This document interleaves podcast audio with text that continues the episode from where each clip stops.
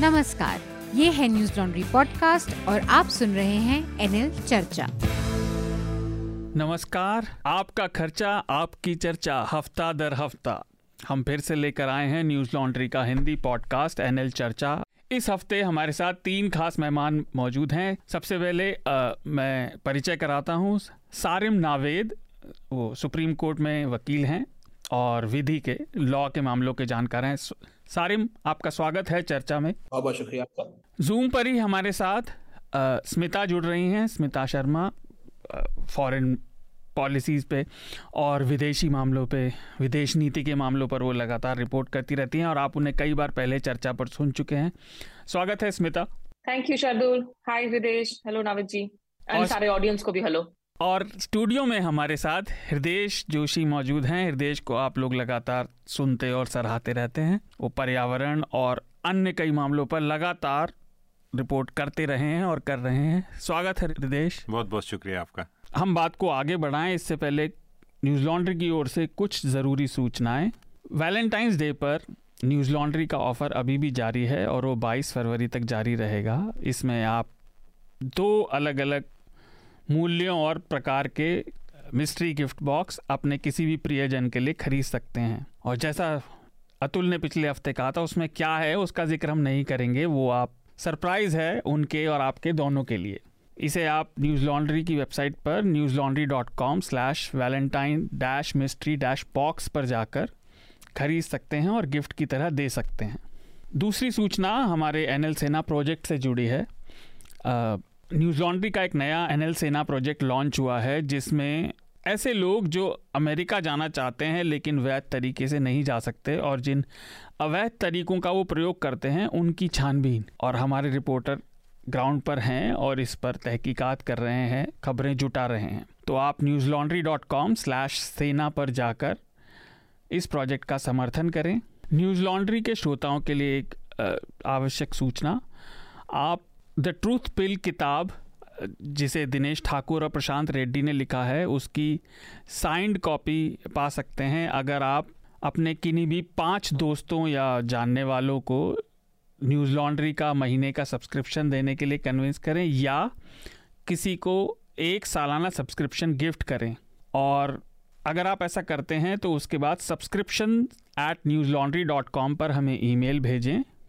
और सब्जेक्ट में ट्रूथ पिल signed copy लिखें और उसमें अपना पता और अपना कॉन्टैक्ट डिटेल्स और ईमेल ज़रूर डालें और नए सब्सक्राइबर का भी उल्लेख करें जिससे हमें पता चल सके कि आपके थ्रू उन्होंने सब्सक्रिप्शन लिया है। और एक छोटी सी रिक्वेस्ट ये कि हम इसे किताब को केवल भारत में ही भेज सकते हैं शिप कर सकते हैं तो भारत का ही पता दीजिएगा। इसकी केवल सात ही कॉपी हैं और ये किताब दिनेश ठाकुर और रेड्डी ने लिखी है कि दवाओं को लेकर तरह तरह की, चाहे वो आयुर्वेदिक हों या अलग तरह की ऑफ़ बीट दवाओं को लेकर जिन्हें लोग एलोपैथी से अलग मानते हैं, हालाँकि उसे मॉडर्न मेडिसिन कहना चाहिए, उसके क्या क्या प्रभाव होते हैं और कैसे कैसे मिथक हैं?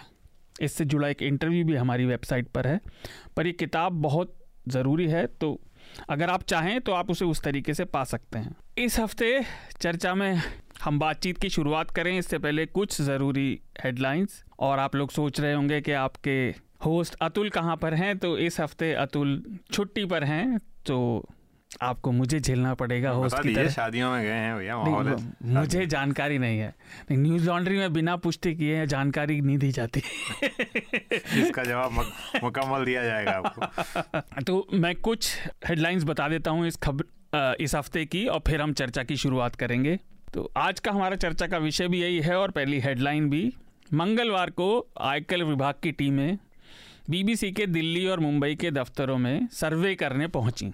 और ज़ाहिर सी बात है, विपक्षी दलों ने इसे आड़े हाथों लिया और कहा कि देश में अघोषित इमरजेंसी लगी हुई है। हम विस्तार से तो बात करेंगे ही, पर एक और इससे जुड़ी चीज़ ये कि भाजपा के आधिकारिक प्रवक्ता गौरव भाटिया ने एक प्रेस कॉन्फ्रेंस की और उन्होंने कहा कि बीबीसी एक भ्रष्ट बकवास कॉरपोरेशन है। तो बीबीसी का जो इनिशियल्स हैं, उन्होंने इसका ये नया फुल फॉर्म बनाया। और अब, आज जब हम रिकॉर्ड कर रहे हैं इस चर्चा को, बृहस्पतिवार शाम को, तब तक ये सर्वे जारी है और कम से कम दस लोग सीनियर मैनेजमेंट के बीबीसी के अभी तक दिल्ली में घर नहीं गए हैं तीन दिन से। तो आज हम इस सब पर बात भी करेंगे। कुछ हफ़्ते पहले जो इस सारी बात की शुरुआत थी, वो भी हमने बात की थी, लेकिन आज इसको सही में देखेंगे अब इसमें जो इम्पोर्टेंट खबर एक ये भी है कि पांचजन्य जो जुड़ा हुआ अखबार है आज तो फ्रंट पेज में अखबारों की कुछ जगह खबर है उसने कहा कि विदेशी ताकतें जो कि अब आश्चर्य की बात नहीं है आजकल विदेशी ताकतें सब हाँ। हिंदुस्तान में रहती हैं आपकी एंटी इंडिया ताकतें वो जो हैं वो इस्तेमाल कर रही हैं सुप्रीम कोर्ट का अच्छा। सुप्रीम कोर्ट इतना कमज़ोर हो गया है कि अब उसका इस्तेमाल एंटी इंडिया ताकतें नावेद साहब से पूछेंगे अभी हम बात करेंगे ही इससे तो बहुत सारी परतें हैं दूसरी खबर संसद से केंद्रीय श्रम मंत्री भूपेंद्र यादव ने सोमवार को लोकसभा में बताया जो डेटा उन्हें प्राप्त हुआ है एनसीआरबी से, उसके अनुसार 2019 से 2021 तक इन तीन सालों में एक लाख बारह हज़ार दो सौ तैंतीस जो डेली वेज वर्कर्स हैं, दिहाड़ी मजदूरों ने, तिरपन हज़ार छः सौ इकसठ सेल्फ एम्प्लॉयड लोगों ने। और तिरालीस हज़ार चार सौ बीस सैलरी वाले वेतन भोगी लोगों ने आत्महत्या की। यानी तीन सालों में ये फिगर करीब दो लाख नौ हज़ार तीन सौ चौदह के आसपास आती है। और इसे आप थोड़ा सरलता से देखें तो ये एक साल में सत्तर हज़ार से थोड़ी कम, यानी रोज करीब 190 से ऊपर आत्महत्याएँ हुई हैं पिछले तीन सालों में। मंत्री जी ने इससे जुड़े कई आंकड़े दिए कि कौन कौन से समाज के पक्षों में कितना हुआ है, लेकिन ये बहुत चिंताजनक आंकड़ा है। उन्होंने ये भी गिनाया कि समाज के वंचित वर्गों के लिए सरकार जो जो योजना चला रही है, लेकिन उसके बावजूद ये एक बहुत चिंताजनक आंकड़ा है कि भारत में 190 से ज़्यादा रोज़ आत्महत्याएँ पिछले तीन साल में हुई और जिसमें भी सबसे मेजर पोर्शन जो है वो गरीब लोगों का है। तो ये एक बहुत ही बुरी पिक्चर पेंट करता है इस समय हमारी व्यवस्था की। अगली हेडलाइन इकोनॉमी से अर्थव्यवस्था के ताज़ा जारी आंकड़ों के अनुसार जनवरी में थोक मुद्रास्फीति, यानी होलसेल इन्फ्लेशन की दर घटकर 4.73 परसेंट पर आ गई। लेकिन जनवरी तक की जो रिटेल इन्फ्लेशन खुदरा की जो इन्फ्लेशन दर थी, वो बढ़कर और अप्रत्याशित रूप से इसका अंदाज़ा आरबीआई को भी नहीं था। छह दशमलव पाँच दो प्रतिशत पे पहुँच गई है। अभी पिछले ही महीने आरबीआई ने कहा था कि अब इन्फ्लेशन थोड़ा कंट्रोल में आ रहा है। लेकिन महँगाई की दर में ये बढ़ोतरी ज़्यादा चिंताजनक इसलिए भी है क्योंकि ये खाने पीने और रोज़मर्रा की चीज़ों की जो कीमतें हैं वो ग्रामीण इलाकों में, शहरी इलाकों से कहीं ज़्यादा हैं। और इसका असर कहीं ज़्यादा बुरी तरीके से उन लोगों पर पड़ रहा है जिनकी आय ऑलरेडी कम है। तो ये एक बहुत चिंताजनक बात है, लेकिन अभी इस पर डिटेल में स्पष्टीकरण आने बाकी हैं कि आरबीआई इसके लिए क्या कदम उठाएगा। आज जिस समय हम रिकॉर्ड कर रहे हैं, शुक्रवार 16 फरवरी को त्रिपुरा की 60 विधानसभा सीटों के लिए मतदान हुआ। और सत्ताधारी भाजपा और indigenous people front of Tripura IPFT के साथ चुनाव में उतरी है और दोनों पार्टियाँ क्रमशः 55 और पाँच सीटों पर चुनाव लड़ रही हैं। टीएमसी भी इस बार काफ़ी ज़ोर लगा रही है त्रिपुरा में और वहाँ पर वाम दलों का और कांग्रेस का पहले काफ़ी दबदबा हुआ करता था, लेकिन इस बार जितनी खबरें अभी तक आई हैं, ये मामला ये चुनाव जो है, ये कई धड़ों में बटा हुआ है, किसी एक तरफा नहीं चल रहा। तो देखते हैं, आखिरी आंकड़े क्या आते हैं, लेकिन चार बजे तक के आंकड़े हैं कि सत्तर प्रतिशत मतदान हो चुका है। दिल्ली और आसपास के इलाकों से एक बुरी खबर आई थी और ये फिर से एक दर्दनाक खबर है, इस पर स्मिता के साथ हमने पहले भी चर्चा की है। 9 या 10 फरवरी को साहिल गहलोत नाम के युवक ने अपनी live in partner Nikki Yadav की हत्या कर दी और फिर उसी दिन उसके शव को अपने ढाबे में, उसके परिवार का एक ढाबा है, उसके फ्रिज में ले जाकर छुपाया और फिर उसी रात को जाकर घर वालों ने जो उसकी शादी तय करी थी, शादी की। युवक का कहना था कि उसके परिवार वाले उस पर दबाव बना रहे थे शादी के लिए और उसकी जो गर्लफ्रेंड थी, लिव इन पार्टनर, वो उसे छोड़ना नहीं चाहती थी तो उसने इसलिए हत्या की। ऐसे मामले कई सारे हमारे सामने आते रहे हैं पहले भी, लेकिन ये फिर से बड़ा ही अजीब और अप्रत्याशित मामला लगता है सुनने में कि कोई व्यक्ति ऐसा कदम कैसे उठा सकता है। और मैंने इस हेडलाइन का ज़िक्र इसलिए किया क्योंकि जो हमारा दूसरा विषय वो भी कुछ इसी तरह का है, लेकिन वो प्रशासनिक ज़्यादा है। लेकिन अप्रत्याशित और जो अनहोनी घटना नहीं होनी चाहिए। आखिरी हेडलाइन कानपुर की है। कानपुर देहात में मड़ौली गाँव है। वहाँ मंगलवार को एक बहुत खेदजनक दुर्घटना हुई। इसे तो भयानक भी नहीं कह सकते क्योंकि इसमें लापरवाही ज़्यादा है, बजाय किसी इत्तेफाक के। जो ज़िले का प्रशासन था और तहसील का, ग्राम पंचायत की ज़मीन से कथित अवैध निर्माण हटाने पहुँचा था। लेकिन उन्हें आता देखकर वहाँ जो परिवार रहता था, उसकी गृहिणी प्रमिला दीक्षित और उनकी बेटी नेहा भागकर अपने घर में घुस गए। और फिर घर में अभी तक ये तय नहीं है किन कारणों से, इसलिए अज्ञात कारणों से आग लग गई और इस आग में दोनों माँ बेटी मारे गए। प्रशासन और पीड़ित पक्ष एक दूसरे पर इल्ज़ाम लगा रहे हैं। घर वाले कह रहे हैं कि पुलिस वालों ने आग लगाई और पुलिस वाले कह रहे हैं कि माँ बेटी ने आत्मदाह किया। लेकिन इस समय मैथा के एसडीएम और करीब जिसमें पुलिस वाले भी हैं, वहाँ के कानून गो भी हैं, उनतालीस लोगों के खिलाफ हत्या समेत कई मामलों में एफआईआर दर्ज है और यूपी सरकार ने इस पर एसआईटी गठित कर दी है। हम बीबीसी पर बात करें, मैं चाह रहा था हम थोड़ा सा इस मामले पर बोलें। और उसका वजह है कि आप देखिए पुलिस, रेवेन्यू डिपार्टमेंट, एसडीएम, ये सब लोग वहाँ पर थे। और जिस कच्चे आवास को तोड़ने के लिए वहाँ सरकारी मशीनरी पहुँची थी, क्योंकि उनका पक्का आवास तो पहले ही तोड़ा जा चुका था जनवरी में। उसे तोड़ने की इतनी जल्दी थी कि वहाँ मौजूद लोग समय पर दोनों महिलाओं को नहीं निकाल सके। कम से कम जब मैं पढ़ रहा था, मुझे लगा ये हमारे सिस्टम की अकर्मण्यता का कितना बड़ा प्रतीक है कि वहाँ पर 40-45 लोग मौजूद हैं, जिसमें पुलिस वाले भी हैं, सरकारी लोग भी हैं।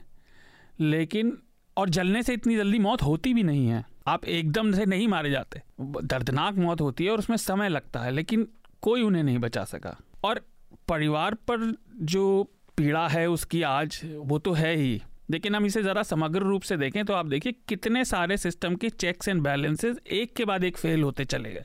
अब देखिए ऑर्डर हुआ ऑर्डर फट से इम्प्लीमेंट हुआ। हमें हो सकता है मेरी गलत समझो और मैं चाहूँगा आप सब उस पर बोले जिसका एक कारण मुझे जो ये समझ आता है कि व्यवस्था में सारे लोग तय नियम कानूनों के बजाय मनमाने ढंग से काम करने के आदि हो गए जो अपना व्यक्ति नहीं है उस पर डंडा चला दीजिए उस पर बुलडोजर चला दीजिए तुरंत। बाद में देखी जाएगी। और ये नीति परिवेश में आ गई है इसलिए सिस्टम में जिसके पास पावर है वो बेलगाम होकर काम कर रहा है। सारे में पहले आप बोले लाइक कानूनन तौर पर तो ये इसमें बहुत सारे लूप होल हैं ही। लेकिन उसके अलावा भी सिस्टम में क्या चेक्स एंड बैलेंस ज़रा से भी नहीं बचे, जो इतने सारे एक्सीडेंट लगातार लाइक इट्स लाइक डोमिनोज एक के बाद एक गिरते चले गए। तो देखिए चेक्स एंड बैलेंसेस हमारे सिस्टम के तो कब से इरोड हुए जा रहे हैं? जो बुलडोजर्स का मुद्दा जो है, पिछले साल से शुरू हुआ है तो बिकॉज़ पी आई एल चल रही सुप्रीम कोर्ट में, जो मैं मैं ही देख रहा हूँ तो हमने देखा है शुरू से कि एक आड़ में होता है, ये रूल ऑफ़ लॉ की आड़ में बुलडोजर एक्शन होता है। वो कभी ये नहीं कहते आपको पसंद नहीं करते आपसे प्रॉब्लम है तो हम तोड़ने आ रहे हैं। कह रहे हैं कि आपके देखिए नक्शा आपका जो था वो अप्रूव नहीं हुआ था। आपकी जो प्लानिंग परमिशन थी वो ली नहीं गई थी। हम्म। अब इस तरह से देखे जाए तो मेरे ख्याल से यूपी बिहार एमपी वगैरह में शायद नब्बे पचानवे प्रतिशत बिल्डिंग्स की प्रॉपर प्लानिंग परमिशन नहीं होगी। और गलती उन लोगों की भी नहीं है। गरीब लोग होते हैं भ्रष्टाचार होता है आपने ज़मीन खरीद ली आपने आपको घर बनाना है आप कब तक भागते रहेंगे किसी बाबू के पीछे? तो सरकार को मिल जाता है एक एक मौका एक एक्सक्यूज मिल जाता है ये एक्शन लेने का। अब ऐसी देखिए एक्शन जो होता है ये कभी आप देखेंगे कि दिल्ली के के अमीर पार्ट्स में नहीं होगा लखनऊ के हजरतगंज में नहीं होगा। हजरतगंज हम्म, के पास मुख्तार अंसारी का उन्होंने ढाया था दो तीन साल पहले वो तो अलग बात थी राजनीतिक मुद्दा था वो राजनीतिक एक उसके पीछे थिंकिंग थी। तो चेक्स एंड बैलेंसेस की जो बात कर रहे हैं, जो वहाँ पे आ रहा है, वो बड़ा खुश है, कह रहा है कि मैं तो कानून के अधीन और मैं तो ज़मीन में क्लियर कराने के लिए मैं ये काम कर रहा हूँ। अगर एक जो हम कहते हैं कॉन्स्टिट्यूशनल मोरालिटी अगर वो होती और जो होनी भी चाहिए तो मुद्दा देखना चाहिए अलग तरीके से। पहले देखो नागरिक को, पहले देखो इंसान को, उसकी दिक्कत क्या है? कोई नहीं चाहता कि मैं बिना बिना प्लान वाले घर में या जितना अच्छा घर बनाना हो, जिसके गिरने की आशंका हो, उसमें रहूँ। वहाँ पे रहता है बिकॉज़ उसके पास चॉइस नहीं है। बिकॉज़ आपने या तो ज़मीन नहीं दी, आपने अगर ज़मीन दे दी तो आपने प्लान पास नहीं किया, आपने वो साधन नहीं दिए कि उससे घर ऐसा बने और उस तरह तरीके से बने कि ना तो कोई अतिक्रमण हो और ना ही कोई इलीगैलिटी हो। अब वो सब हो गया है, अब आपने उठा लिया है एक राजनीतिक मुद्दा कि मैं तो साफ़ कराऊँगा, बाज़ार साफ़ कराऊँगा, मैं सड़कें साफ़ कराऊँगा। तो जो वहाँ पे जा रहा है, वो एक बहुत ही अपने दिल के अंदर एक मिशन लेके जा रहा है कि भाई मैं तो बहुत ही, मैं बड़ा काम कर रहा हूँ, समाज सेवा का काम कर रहा हूँ। ये जो पूरी मोरालिटी पब्लिक मोरालिटी हमारी जो उलट पुलट हुई है इन द नियर पास्ट भी और उसके पहले भी, जहाँ पे नागरिक नागरिक की जो राइट्स जो हैं, उनको हम नीचे समझते हैं और जो नागरिक रिस्पॉन्सिबिलिटी है, उसको ऊपर समझते हैं। ये नहीं कह रहा कि सिटीजन की रिस्पॉन्सिबिलिटी नहीं होनी चाहिए एक्सपेक्टेशन नहीं होनी चाहिए। लेकिन पहले आप उसको जीने का, रहने का, पढ़ने लिखने का साधन तो देंगे। जब आप इस एक मेंटालिटी से जाएँगे वहाँ पे, नागरिक है और नागरिक अपराधी है। अपराधी ने कोई जुर्म किया है। अपराधी इसलिए है कि उसने जो आपके हिसाब से जो जैसा शहर होना चाहिए, जैसी ज़िंदगी होनी चाहिए, वो नहीं जीता, वो वैसा वैसा घर नहीं बनाता, वैसा उसका वाटर पंप नहीं है उसका, सही जगह पे, वैसा उसके शायद वहाँ पे पार्किंग का नहीं है। आप उस पर जाते हैं तो फिर आप भूल जाते हैं कि उसकी कितनी मजबूरियाँ हैं। और मजबूर आदमी बहुत ही परेशान होता है। अब ऐसी चीज़ में देखिए जो अब आपने बताया कि उसमें आग लगी। आग किसकी वजह से लगी, वो तो हम बात कर सकते हैं। लेकिन ऐसी सिचुएशन देखिए, हमेशा होता है, हर देश में होता है सिस्टम के अगर आप कुछ एक्शन लें तो ये नहीं है कि पुलिस है या जो प्रशासन है, वो कुछ भी कर दे कि भगदौड़ मच जाए। कि वहाँ पे लोग ऐसा कुछ कर, ऐसा कुछ हो जाए कि लोगों को कुछ होश ही ना रहे क्या हो रहा है।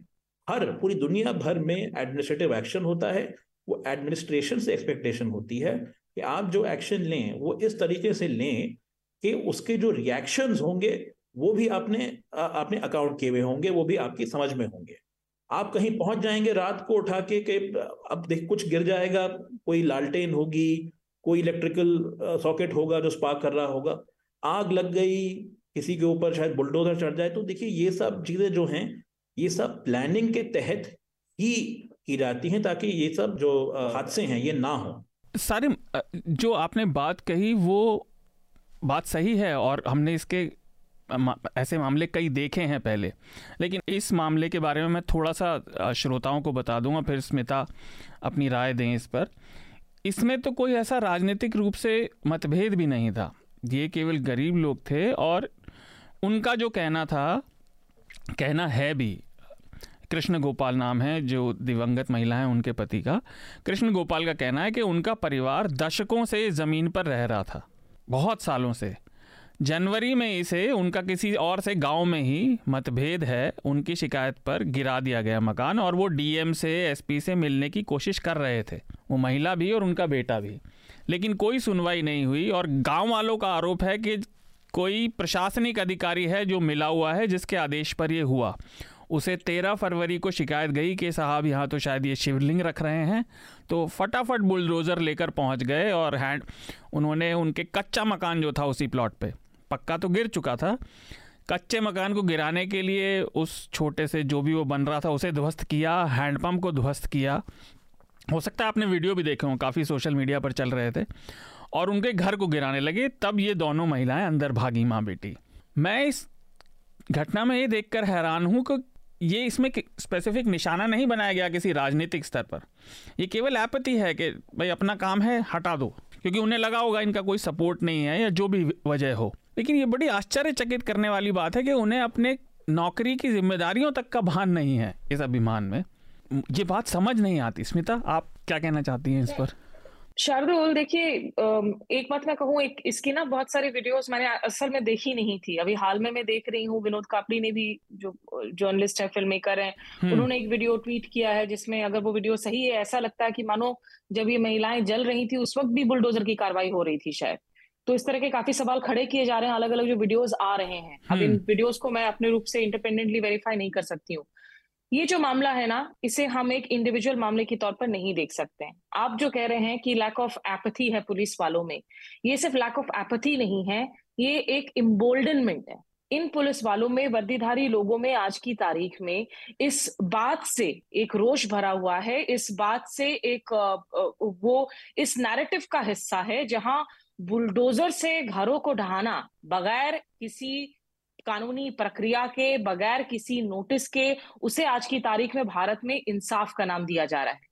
इंसाफ कहकर न्यूज़ चैनलों में बार बार उसे सेलिब्रेट किया जा रहा है। प्राइम टाइम शोज़ में उस बातों को बार बार उसका ज़िक्र करके एंकर्स लिटरली जो है, ऐसे नेताओं को, बुलडोजर जस्टिस और बुलडोजर बाबा के नाम से उनको एक लार्जर देन लाइफ की इमेज दे रहे हैं। तो ये it was a matter of time कि अभी तक एक समाज का जो बड़ा तबका, जो उन घरों को देखकर वाहवाही कर रहा था, जब वो घर किसी अल्पसंख्यक का था, जब वो घर किसी मुसलमान का था, क्योंकि पिक एंड चूज़ पॉलिसी के तहत, आप हमारी कानूनी धारा के तहत हम जब कहते हैं you are innocent until proven guilty इस बुलडोजर के बहाने आप घरों को नहीं ढहा रहे हैं, आप कानूनी प्रक्रिया को ढहा रहे हैं। आप कानून के कोर्ट्स और अदालतों को ढहा रहे हैं। आप कह रहे हैं कि हमें ना वकील की ज़रूरत है ना हमें दलील की ज़रूरत है। हम सीधे तौर पर किसी शख्स को गुनहगार मान लेंगे उसके खिलाफ कार्रवाई कर देंगे। आप किसी भी फॉर्मर चीफ जस्टिस से बात कर ले फॉर्मर जज से बात कर ले। इंटरेस्टिंग बात है कि आज तक जैसे चैनल में जहाँ बार बार बुलडोजर जस्टिस बुलडोजर जस्टिस को लेकर इतनी खुशियाँ छलक रही होती है उनके एंकरों के चेहरों पर वहीं पर आज दरअसल मैं एक आर्टिकल पढ़ रही थी जिसमें तमाम justice Lokur, justice Chelameswar justice Shah, ऐसे बहुत सारे लोग हैं जो पूर्व न्यायाधीश रह चुके हैं या पूर्व जज रह चुके हैं। उनमें से एक ऐसा शख्स नहीं है जो आज की तारीख में बुलडोजर की इस कार्रवाई को सही ठहरा रहा है। उनका कहना है कि अगर आपके खिलाफ कोई कंप्लेन आता भी है, एक तो सबसे पहली बात है, एक अकेला किसी शख्स के कंप्लेन के आधार पर आप ऐसी कार्रवाई कैसे कर सकते हैं? आप उस शख्स को नोटिस तो दीजिए। आप उस शख्स को मौका तो दीजिए अपनी, अपने पक्ष को रखने का। ठीक है, अगर वो जमीनी, अगर वो सही मायनों में सरकारी ज़मीन है, उस पर अतिक्रमण हुआ है, वो अतिक्रमण हटाना उचित है, वो अतिक्रमण हटाना चाहिए। प्रॉब्लम ये हो गई है कि इस पिक एंड चूज़ पॉलिसी के तहत अभी तक जिस तरीके से अतिक्रमण हटाने के नाम पर या फिर ये कहना कि नहीं नहीं, हम तो माफियाओं को टारगेट कर रहे हैं, हम गुंडों को टारगेट कर रहे हैं इसने इम्बोल्डन कर दिया है, क्योंकि जो वर्दीधारी ये लोग हैं, उनको लगता है कि हम ये कार्रवाई करेंगे तो शायद जो हमारे राजनीतिक मालिक हैं, उनसे हमें वाहवाही मिलेगी, हमें डरने की कोई ज़रूरत नहीं है। तो ये जो कानून की प्रति जो एक देश में एक श्रद्धा होनी चाहिए, उस पर विश्वास होना चाहिए, या उससे थोड़ा डर होना चाहिए, ये तमाम चीज़ें गायब हो गई हैं। एंड अनफॉर्चुनेटली ये वो बुलडोजर प्रक्रिया है जो आज हमारी पूरी की पूरी कानूनी प्रक्रिया पर चलाई जा रही है। अब गुवाहाटी हाईकोर्ट को देख लें, पिछले साल नवंबर में इतने स्ट्रॉन्ग कमेंट्स दिए गए वहाँ पर। कोर्ट ने वहाँ कंपेयर तक कर दिया था कि ये कोई रोहित शेट्टी की फ़िल्म बनाई जा रही है। आपको मन करेगा आप आकर किसी के भी घर को ढहा देंगे। तो इस तरह के कमेंट्स दिए जा रहे हैं आज अदालतों में भी। लेकिन ये इम्बोल्डेंड हो गए हैं तमाम लोग। उनको एक आज ताकत मिलती है ये सोचकर कि हमें जो है राजनीतिक मालिकों से इसके लिए वो हमारी पीठ थोपे थापेंगे और कहेंगे कि भाई ये बहुत अच्छा काम किया आपने। नहीं, ये बिल्कुल ठीक है। मैं मैं स्मिता से सहमत हूँ। मैं आपके सवाल का इंतज़ार किए बगैर बोल रहा हूँ सॉरी नहीं नहीं। लेकिन लेकिन मैं ये बता रहा हूँ कि जो अधिवक्ता साहब हैं नावेद साहब बहुत एहतियात के साथ बोल रहे थे लेकिन हम पत्रकार जो है ना वो जो देख रहे हैं हम बोल सकते हैं और हमें आदत भी और हम थोड़ा लिबर्टी भी ले सकते हैं। हाँ। स्मिता बिल्कुल ठीक कह रही है। हमने खुद रिपोर्टिंग करते हुए देखा है किस तरह का खुशी हमारी बिरादरी में पिछले दो सालों में तीन सालों में बुलडोजर जस्टिस को लेकर देखा। बहुत लोग हैं यूपी चुनाव कवर करते हुए पत्रकार मेरे पास आते थे और ताली बजाते हुए कहते थे कि बुलडोजर बाबा जो है इस बार फिर से रौंद देगा। मतलब you know you are justified के सामने खड़े होकर रिपोर्टर्स आजकल सेल्फी लेते हैं और कहते हैं कि देखो क्या कार्रवाई चल रही है आज वो है गरीब लोग हैं लेकिन सामाजिक रूप से ये मा, माफ़ कीजिए वो क्योंकि ब्राह्मण परिवार है जो भी है उच्च हिंदू परिवार है हाँ। तो आपकी चुप्पी बंद है इस समय right had she been a Muslim woman I mean किसी के भी साथ नहीं होना चाहिए। तो तब तब क्या होता? लेकिन दूसरी बात मैं दूसरी बात पे जा रहा हूँ इससे बड़ी बात पे। जो अंग्रेज़ी से हिंदी में तर्जुमा हुआ है ना वो गलत हुआ है। ये जो अधिकारी हैं ये पब्लिक सर्वेंट्स हैं। लेकिन हाँ। उसका जो तर्जुमा हुआ है ये अपने को सरकारी, सरकारी नौकर समझते हैं। लेकिन ये पब्लिक सर्वेंट्स हैं। ये कानून के तहत काम करते हैं। ये किसी गृह मंत्री या किसी डीजीपी के नीचे कोई पुलिस वाला काम नहीं करता। और वकील साहब यहाँ पर बैठे हैं आप उनसे पूछिए वो कोर्ट में जाके कह सकता है कि फलानी धारा का उल्लंघन नहीं हो रहा था मेरे पास कॉज ऑफ़ एक्शन नहीं था। मैं कैसे वो करता? तो कानून में उसको डिफेंड करने की व्यवस्था है। लेकिन हम इतने सबसर्वियंट हैं हम इतने चापलूस और इतने अपने घुटनों पे चलने वाले लोग हैं कि हम अपने मातहत जिसके मातहत हम काम कर रहे हैं उसको खुश करने की कोशिश करते हैं। और उसी के तहत ये हुआ है। अरे पुलिस वाले आप दिल्ली में देखिए किसी एसएचओ को देखिए कितनी तनख्वाह उसकी होती है। और वो चार चार मंजिला में एक एसएचओ के घर गया था उसका नीचे अपना प्राइवेट ऑफ़िस था उसके ऊपर तीन माले का घर था उसके घर में डिनर में चार तरह की शराब पेश की गई चार तरीके के मटन चिकन पेश किए गए। इतना पैसा कैसे आता है? और उसने शराब पीने के बाद वो बता रहा था अपने साथियों को बड़ी पार्टी थी उसने बताया कि जब हम हथियार किसी से लेते हैं और ये कोई बहुत मैं नई बात नहीं बता रहा हूँ। तो हम्म। कुछ हथियार रख लेते हैं पकड़े अच्छा। जाते हैं और कुछ बाद में दिखाते हैं। क्यों दिखाते हो आप कुछ बाद में और कुछ इसलिए? और इसी तरह से ये लोग जो आजकल हीरो बनाते हैं क्या कहते थे उसे? इनकाउंटर स्पेशलिस्ट ये क्या है? ये कस्टोडियल किल किलर्स हैं। और ये मैं बता रहा हूँ आजमगढ़ के इलाके में यूपी 2014 का चुनाव लोकसभा चुनाव कवर करते हैं मुझे लोगों ने बताया कि मेरे फादर को मार दिया। अभी एनेक्डोटल है तो लोग कहते हैं ना ऐसे अपने मन की बात बता सकते हैं पर आप जाके कंफर्म कर सकते हैं यूपी बिहार में इन बातों को कि मेरे फादर को मार दिया तो मैंने कहा क्या वो पकड़े गए वो लोग? नहीं दो का इनकाउंटर करा दिया तीसरे का हम करवा देंगे पैसा इकट्ठा कर रहे हैं। तो पुलिस वाले इंस्टेंट जस्टिस दे रहे हैं इस तरह से देश के मुख्तलिफ़ हिस्सों अच्छे लोग भी होंगे ऐसा नहीं है जो कानून के हाँ। लेकिन वो कितने हैं और उनकी कितनी चलती है? नहीं आप जो कह रहे हैं हृदेश मैं आपसे यही पूछना चाह रहा था एक मैं आपको एनेक्डोट देना चाह रहा था मैंने इसमें अमर उजाला की लोकल रिपोर्टर की रिपोर्ट पढ़ी। कि वो क्या कह रहा है। तो इस बात की पुष्टि रिपोर्ट में भी नहीं की, लेकिन वो क्या बता रहा है गाँव वाले बता रहे हैं कि जब ये, जब तक ये महिलाएँ, ऐसा नहीं लगा था कि उनकी जान खतरे में है तो किसी एक व्यक्ति ने, और ये गाँव वालों का बयान है उस रिपोर्ट में, अमर उजाला की, कि किसी एक व्यक्ति ने जब ये सब बहस चल रही थी, वो अपना घर टूटता हुआ देख रही तो ऑफकोर्स व्यथित थी, वो कोई भी दुखी होगा कि भाई उनका घर टूट रहा है। तो किसी ने जाके कह दिया कि भाई गिरा दो, इससे पहले कुछ हो। और वहाँ बहुत सारे लोग कह रहे मतलब ज़ोर से कह रहे थे, खुश हो रहे थे कि हाँ हाँ गिरा दो गिरा दो। ये एक उन्माद बन गया है कि किसी को भी आप पकड़ के निशाना बना दीजिए। और सरकारी जो आपने बात कही ना कि वो चापलूस तो हैं, उन्हें इस मामले में ये सारी चीज़ें बच सकती थी कि अगर कोई एक व्यक्ति भी नियम के हिसाब से चलता, वो ना लेता उनका पक्ष, वो केवल नियम के हिसाब से चलता और देखते हुए चलता तो ये चीज़ें नहीं होती और ये बड़ी आश्चर्य करने वाली बात है। मैं आपसे ये पूछना चाह रहा था कि ये नई चीज़ है क्योंकि पहले तो मैंने पत्रकारिता नहीं की। आप कितना ही न्यूज़ कंज्यूम करोगे लेकिन रिपोर्ट करते हुए पहले भी ऐसे हालात आपने देखे हैं क्या? हमेशा ये ये ये जो जो जो पुलिस का कैरेक्टर है मैं अगेन मैं कह रहा हूँ मैंने दस साल छत्तीसगढ़ में बस्तर में लगातार हाँ। रिपोर्टिंग की है। ये तो बात कानपुर की है। अगर आप उन इलाकों में चले जाओ जिन इलाकों में सड़कें नहीं है वहाँ क्या होता होगा? देखिए रात के वक्त इनकाउंटर हो गोली चले कोई मारा जाए इसमें कोई वो नहीं है। इसमें पुलिस में कानून में प्रोटेक्शन है। जब तक कि हम्म। आपकी जो सीनियर ऑफिसर इजाज़त नहीं देगा सरकार इजाज़त नहीं देगी किसी भी अधिकारी पर गोली चलाने के लिए मुकदमा नहीं चल सकता। उसको इतना और सही सही प्रोटेक्शन हम्म। दिया गया। नहीं तो कोई दंगों में कैसे को कंट्रोल करेगा?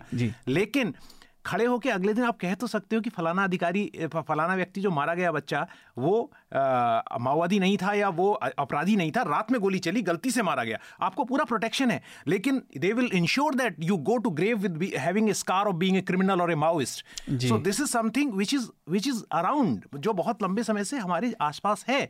तो इस चीज़ से मुझे बहुत गुस्सा आता है। मैं मैं, मैं वास्तव में इससे गुस्सा आ रहा हूँ मैंने इसको देखा है अपने सामने। और पत्रकार पुलिस वाला गलती कर सकता है नेता गलती कर सकता है अफसर गलती कर सकता है। पत्रकार, मौजूद था। पत्रकार कैसे कह रहा है जो इस बात जो बात स्मिता कह रही है? वो अपने पीछे क्रेन की फ़ोटो लगा के क्रोमा लगा के उस पर एंकरिंग कैसे कर सकता है? का तो पूछे ही मत आजकल। लेकिन मुझे मैंने इस विषय को आज इसलिए रखा थोड़ी देर बात करने के लिए इसमें एक के बाद एक असंवेदनशीलता लेकिन मल्टीप्लाई चक्रवर्ती ब्याज की तरह बढ़ रही है। किसी को मतलब नहीं है। सामने वो वो महिला का उसका वीडियो है कुछ दिन पहले का डीएम के घर के बाहर का कि हमारी सुनवाई नहीं हो रही। हम वहाँ बीसीओ साल से रह रहे हैं। हमारा पक्का घर टूट गया सुनवाई हो जाए। इसने भी डांट के भगा दिया वहाँ भी झड़प लग गई। और अब सब पे तीन सौ दो चौंतीस लग गई है। जी जी। जी स्मिता। बहुत सारी धाराएँ लगी हैं 302 भी शायद लगी हैं। जी। क्योंकि मैं नाविद साहब से सवाल भी पूछना चाह रही हूँ। मतलब अब ये जो बुलडोजर के मामले हैं देखिए जो लोगों के बीच में जो मैं बार बार बात कर रही हूँ ना कि लोगों के बीच में एक एक एक्सेप्टेंस हो गया था कि बुलडोजर चल रहा है अच्छी बात है। अभी भी है। एंड डिपेंडिंग ऑन किसके ऊपर चल रहा है। नोएडा में जब हाई राइज पे चली तब आपने देखा कि लोग धरने पर आकर बैठ गए महिलाएँ रोने लगी कि ये तो गलत बात है लेकिन ये वही हाँ। लोग थे जो दूसरों पर जब बुलडोजर चल रहा था, दिल्ली के हिस्सों में, दिल्ली के क्षेत्रों में, जहाँ जिन बुलडोजर पर बहुत सारी बड़ी महिला एंकर भी जाकर बैठी थी और रिपोर्टिंग कर रही थी न्यूज़ सेंस में वो मनीषा पांडे ने खूबसूरती से उसे कवर किया था तो वो लोग रोने लगे। तो मतलब जब तक मैं सुरक्षित हूँ तो ठीक है, आप ये जो है अदर्स के साथ करो आप। जो अदर्स अल्पसंख्यक हो, जो अदर्स गरीब हो, जो अदर्स किसी दूसरी जाति के हो लोगों की ये जो अपने आप की सोच है ये अपने आप में इतनी खतरनाक है कि जिसे हम कहते हैं ना भाई लगेगी आग तो आएँगे जब में हर घर हर कोई। राहत इंदौरी साहब ने जो जो बात कही थी जिसको हम बार बार रिपीट करते हैं और मैं इनफैक्ट वकील साहब से मैं ये पूछना चाहती हूँ कि सर ये कोर्ट के अंदर इन दिनों बातचीत क्या हो रही है? हम्म, क्या जजेस में लॉयर्स में क्या ये चर्चा नहीं है कि भाई अगर आप बुलडोजर जस्टिस को एक्सेप्ट करते हैं तो ये तो आप अपनी ही कानूनी प्रक्रिया को आप बेसिकली कह रहे हैं कि कोर्ट की ज़रूरत नहीं है भाई। आप दलील मत लाओ ज़रूरत नहीं है। आपको तय आप तय करना है कि कोई गुनहगार है तो कर दो। थोड़ा सा वो कॉरिडोर्स में आखिर कॉन्वर्सेशन हो क्या रहा है मैं जानना चाह रही हूँ आपसे। सारी मैं आपकी कंक्लूडिंग टिप्पणी इस विषय पर है ना? कॉरिडोर्स की जो बात है उसमें ज़्यादातर वकील तो हम सही सहमत होंगे लेकिन वहाँ भी कुछ लोग मिल जाते हैं कहते हैं अरे तो क्या गलत हो गया? सिस्टम काम नहीं कर रहा तो ये नहीं करना तो ये क्या ये ज़रूरी नहीं था। अब ये सिस्टम काम नहीं कर रहा बहुत ही खतरनाक चीज़ होती है ये। सिस्टम काम नहीं कर रहा तो कराइए काम? सुप्रीम कोर्ट पे हम किस मुद्दे पे हैं बुलडोजर वाली इशू पे? हम सिंपली इस मुद्दे पे हैं जैसा आपने भी कहा कि भाई जो कानून है उसको फॉलो कीजिए। उत्तर प्रदेश में जो जो जो एक्ट है उसके हिसाब से मेरे ख्याल से आपको देना पड़ता है तीस या साठ दिन का नोटिस देना पड़ता है और फिर अपील का भी टाइम है उसके बाद। जी। लेकिन जब ये आते हैं तोड़ने वो टाइम कभी नहीं देते। अभी तो हम उस लेवल पे आ गए हैं कोर्ट्स में ही कि हम जाके कोर्ट में कह रहे हैं कि, सर, हम कुछ नहीं मांग रहे। हम ये मांग रहे हैं कि जो जैसा जो लॉ है, वही फॉलो हो जाए। उसके जो बेसिक प्रोटेक्शन है, बस वही दे दीजिए। उसके आगे हम कुछ नहीं मांग रहे। वहाँ सरकार आके कहती है, दलील देती है अपनी, कि देखिए, ये कैसी कोई प्रेयर हुई? लॉ तो उसको फॉलो करना ही हमें। तो ये केस मेंटेनेबल नहीं है। बताते हैं कि, साहब, देखिए, आपने इतनी बार लोगों को खराब कर दिया तो क्या? आप क्यों आए हैं? जिसके घर टूट रहा है, वो खुद जाएगा हाईकोर्ट जाएगा। अब किसी, कौन बताएगा किसी को कि, भाई, इलाहाबाद हाईकोर्ट जो है उत्तर प्रदेश में जो लखनऊ डिवीज़न के अलावा हर डिस्ट्रिक्ट उसके अंडर आता है। कोई बैठा है सहारनपुर में कोई बैठा है जौनपुर में कोई बैठा है झांसी में सोनभद्र में वगैरह में वो उसके पास तो वो ताकत नहीं है जाने की वो वकील को नहीं जानता कोई पैसा नहीं है। उसका अपना घर टूटा हुआ है वो कहाँ जाएगा मतलब जिसका? उसकी एक अलग उसकी दर्द है उसमें आप वो वकील ढूंढेंगे पैसे ढूंढेंगे अब हर कोई तो प्रो बोनो काम करेगा नहीं। जी एक छोटी सी बात मैं स्मिता और बताना चाहता हूँ यहाँ पर। मैं एनसीआर के इलाके में रहता हूँ। यहाँ पर इतना इलीगल कंस्ट्रक्शन होता है तो हमारी सोसाइटी में भी हो रहा था। अच्छा। उसके खिलाफ मैं गाजियाबाद के अधिकारियों के पास गया। अधिकारियों ने जब ये पता चला कि ये पत्रकार है और ये हल्ला मचाएगा तो उन्होंने उसको सील करा दिया। तो मैंने देखा कि सील हो गया मेरी सोसाइटी में टॉप फ्लोर था जो कंस्ट्रक्शन नहीं होना चाहिए था छत पे। हाँ। सील होने के बाद वहाँ लगातार काम हो रहा है। तो मैंने कहा भैया ये तो सील हो गया तो मेरे लॉयर ने हँसते हुए कहा सर आपने सील तो करा दिया लेकिन जो गाजियाबाद है ना वो पचास परसेंट सील है और काम चल रहा है। कैसे हो रहा है? भ्रष्टाचार से हो रहा है। So even if you get it sealed वो वही अधिकारी सील करवाते कहते अच्छा, ठीक है सील करवा देते हैं आप काम करते रहो। नहीं तो ये तो बात देखिए विषय को खत्म करते हैं पर हाँ। ये बात तो सच्चाई है अगर हिंदुस्तान में खासतौर से छोटे शहरों में आप मानिए दस में से कम से कम सात लोग तो ऐसा ही करते हैं कि जो उनका नक्शा पास होता है उस पास नक्शे से फिर कुछ अतिरिक्त बनवाते हैं। मतलब ऐसा ना करने को बेवकूफ़ी समझा जाता है ये तो आम बात है। वो तो ऑफेंस है बनवाना। मैं कह रहा हूँ कि अधिकारी जो है अपने सुपरविजन में सील करवा के काम करवा रहा है। हाँ, बिल्कुल। तो ये आप सोचिए कितनी बड़ी बात। सब हमारे समाज में चल क्या रहा है। और मैं घूम फिर कर उस बात पर आता हूँ तो कई बार लोग कहते हैं कि आपका वो रिकॉर्ड बसता रहता है कि ये रिफॉर्म के बिना सिस्टम ये ऐसे ही जर्जर होते जाएँगे। इन्हें रिफॉर्म की ज़रूरत है। और खास तौर से पुलिस आजकल केवल इकोनॉमिक रिफॉर्म हो रहे हैं देश में। अरे खैर हम अगले विषय की तरफ़ चलते हैं। बीबीसी से जुड़ा। बीबीसी की डॉक्यूमेंट्री पर जब मैंने टिप्पणी की थी तो बहुत सारे पत्र आए। लेकिन उसकी परिणति पे आज हम सही में बात करने जा रहे हैं। तो जैसा मैंने शुरू में बताया था कि दो दिन आज तीसरा दिन हो गया बीबीसी के दफ्तरों पर इनकम टैक्स की टीमें सर्वे करने पहुँची। कुछ वीडियो भी आए, वो काफ़ी तैश में थे। मुझे तो लगा वो मिर्ज़ापुर का मुन्ना भैया जैसे बिहेव कर रहे थे वो इनकम टैक्स के अधिकारी। बिल्कुल कि आपने दरवाज़ा कैसे नहीं करे भाई, नहीं खुला दरवाज़ा, इसमें इतने गुस्सा होने की क्या बात है? पर फिर अभी वो, अभी भी वो सर्वे जारी है, क्योंकि टेक्निकली ये रेड नहीं है, ये केवल सर्वे है। और इसमें बताया जा रहा है कि जो वन हैंड रिमूव्ड जो रेवेन्यू होता है, उससे जुड़ा हुआ मामला है। अब उस दिन, अगर श्रोताओं को याद हो, मैं पूरी भूमिका बताता हूँ। स्मिता ने भी बताया था और अतुल ने भी बताया था कि बीबीसी जो है, वो यूके की जनता के पैसे से चलती है। लेकिन बीबीसी यूके में जनता के पैसे चलती है। बीबीसी वर्ल्ड जो है, वो फॉरेन ऑफ़िस उनको ग्रांट देता है यूके का और वो नॉन प्रॉफिट ऑर्गेनाइजेशन है। अब इसमें आखिरी पेज जो है, सरकार कह रही है कि हम किसी आय से जुड़े और अब तो विदेशी फंड की भाजपा वाले बात कर रहे हैं, वो आयकर विभाग ने कोई स्टेटमेंट नहीं दिया। लेकिन सत्ता पक्ष के लोग ये कह रहे हैं कि नहीं, विदेशी फंड है और विदेशी ताकतें हैं। लेकिन ये दोनों बातें मुझे विरोधाभासी महसूस होती हैं। और मैं चाहता हूँ पहले रिदेश इस पर आप बात करें और फिर हम दोनों के पास चलेंगे। तो वो कह रहे हैं कि बीबीसी ने 1946 में गांधी जी का इज़्ज़त नहीं की कि ये कहा था 1946 में गांधी बापू, भारत को आज़ाद नहीं करा पाए। अब इसमें मुझे एक तो समझ नहीं आया, हो सकता है मेरी समझ में कमी हो, क्योंकि 1946 में तो हम आज़ाद नहीं हुए तो कोई समाचार संस्था ये कैसे कह देगी कि महात्मा गांधी ने आज़ाद करा दिया? वो ये कैसे कह सकते थे? होने से पहले, एक साल पहले की बात है ना? दूसरा, उन्होंने कहा कि मतलब ये हास्यास्पद एग्ज़ाम्पल है, इसे कैसे कहा जाए कि चलिए, मैं ही बोल देता हूँ, आप इतना मत सोचिए। तो पहले तो मैं थोड़ी सी एक लाइटर वेन में बात बताता हूँ। स्मिता ने ट्वीट किया था तो मैंने उसमें लिखा था, वो हरिशंकर परसाई का जो व्यंग है, वो सबको पढ़ना चाहिए कि सर्वे के दफ्तर में जब से सुंदरियाँ आई थी और वहाँ से कुछ कागज़ चुरा के ले गई, तब से वो फलाना ढिमकाना जो करेक्टर है वो वो सोचता है वो रात भर रात को सर्वे सर्वे करता रहता है। तो तो वो कहता है ये रात को सर्वे सर्वे क्यों बोलते हैं? तो उनकी बेटा पूछता है तो उसकी माँ कहती है बेटा आजकल तेरे पिताजी जो है सर्वेश्वर ईश्वर में लीन हो रहे हैं तो सर्वेश्वर का छोटा रूप सर्वे है। तो ये सर्वे जो है ना किसी चीज़ का छोटा रूप है। और वो हम सब समझ रहे हैं। ये जो बात आप कह रहे हैं पता नहीं मेरी समझ में नहीं आ रहा है क्योंकि मैंने आपको वो एपिसोड भी पिछली बार मैं नहीं था उसमें ये लाग लपेट है कि कहाँ का पैसा आया किसने खाया क्या गया क्यों हो रहा है सबको पता है।